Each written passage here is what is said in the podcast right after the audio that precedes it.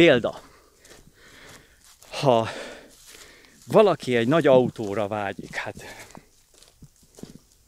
milyen, mondjuk egy valami nagy luxus autóra, mondjuk úgy 30 millióért már lehet kapni egy olyan autót, ami után már azért megfordulnak az emberek, és azt mondják rá, hogy fú, a piszkos mafiózó. Tehát nagyjából ugye egy csóró szemlélettel ezt lehet mondani. De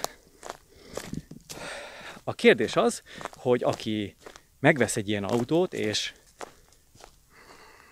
hát most tényleg nem akarok senkit megbántani, mert sokaknak van ilyen autójuk, de van, aki azért veszi meg, mert, és nem azért, mert a cég teszi a segge alá, hanem, hanem ő maga azért vágyik arra, hogy az az autó az övé legyen végre, mert szeretne a csajoknál jobb benyomást tenni. És akkor ez mind eszköz jelenik meg ebben a folyamatban, ebben a vágyban. Tehát neki akkor kutakodnia kell, hogy mi az, ami emögött meghúzódik. Oké, okay, megvan az autó, azt szokták mondani, hogy a férfiak az autójukkal próbálják kompenzálni a férfiasságuk hiányosságát. Nem tudom. Biztos van benne valami, de a kérdés az, hogy akkor emögött mi húzódik meg. És akkor kezdjünk kutakodni, akkor ott is mögé kell nézni. Miért akarok én imponálni a csajoknál azzal az autóval? Mi, mi, a, mi az én hiányosságom?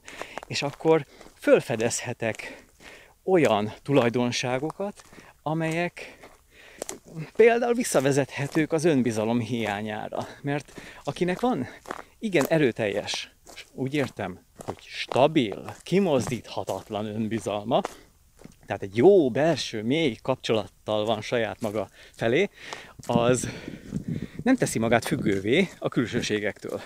De ilyen esetben ez a külsőség megjelenhet, amikor az a belső hiány ott van.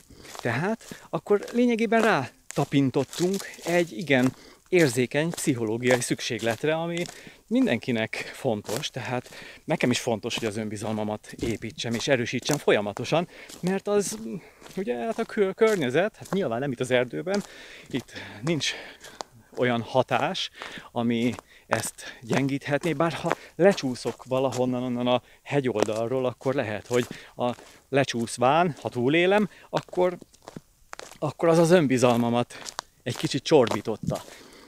De ha bent vagyunk a dzsungelben, a városi dzsungelben, az emberek között, ugye ahol a függőségi viszonyok igen erőteljesek, akkor ott nagyobb a lehetőség arra, hogy kicsináljanak az önbizalom szintjén.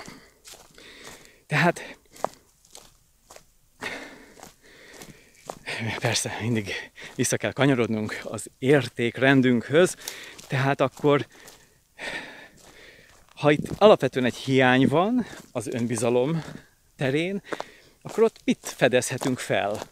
Most hangosan gondolkodom, nekem sincs erre konkrét konzerv válaszom, tehát hogy mit, mit fedezhetek fel abban, hogyha én jól szeretnék, tehát imponálni szeretnék a nőknél egy szép nagy luxusautóval, akkor az a hiány, eleve az hogy jött létre.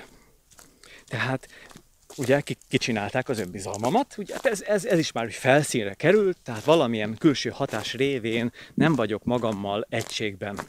Hm, ez így már akkor meghatározható. Ha ezen a vonalon megyünk végig, akkor mi a következő lépés? Ugye, időről volt szó, mire emlékszünk a múltunkból, és akkor ott fölfedezhetünk esetleg olyan gyermekkori sérüléseket, traumákat, amelyek oda vezettek, hogy ez az önbizalom, ez a mély belső kapcsolat saját magammal, ez sérült. Például mondjuk a tanáraim nem voltak kellőképpen pedagógusok. Hm.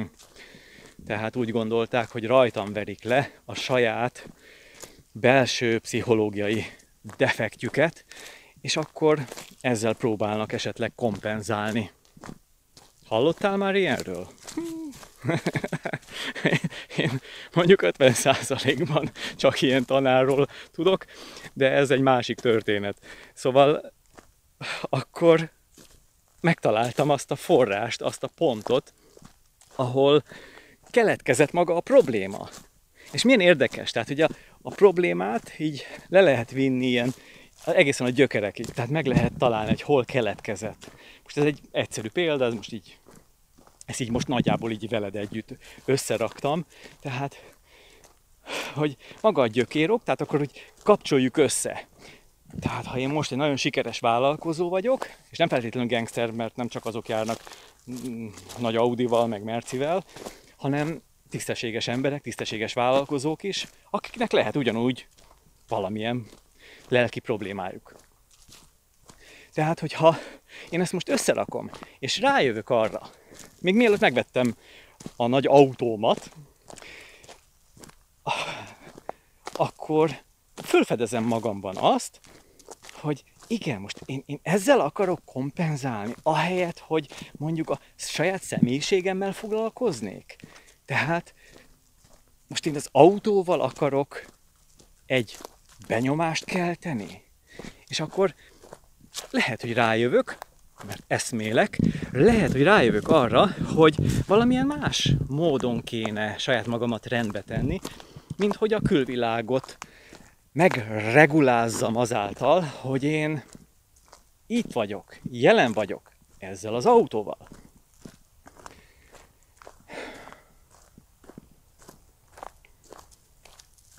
És akkor utána lehet, hogy kiderül az, hogy ha elindulok egy olyan úton, ahol rendbe teszem a saját személyiségemet, tehát legalábbis olyan szinten, hogy kiigazítom ezt a konkrét problémát, akár valamilyen szakember segítségével, akkor utána előfordulhat az is, hogy bőségesen elegendő lesz nekem egy harmad annyi értékű és körülbelül fele akkora autó, sose lehet tudni, mert ugye a használati érték és az ilyen reprezentációs érték az nem ugyanaz.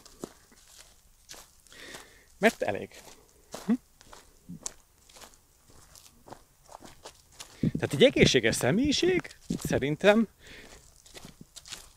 sokkal jobban tud bánni a pénzzel, mint az, akinek mindenféle problémája van. Ha már csak ennél az autó példánál mondtam, mert mondjuk ha valaki nem 30, hanem csak 10 millióért vesz egy autót, szerintem elég jót lehet azért is kapni, hát az mit tud csinálni azzal az energiával, azzal a megmaradt pénzenergiával? Hát szerintem elég sok mindent.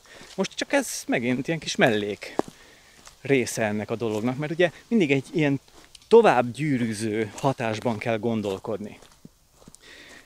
Hogy amit teszek, annak mi a hatása úgy az idő horizonton, úgy a jövőben nézve, mi az, amit az még eredményként szül. Hm.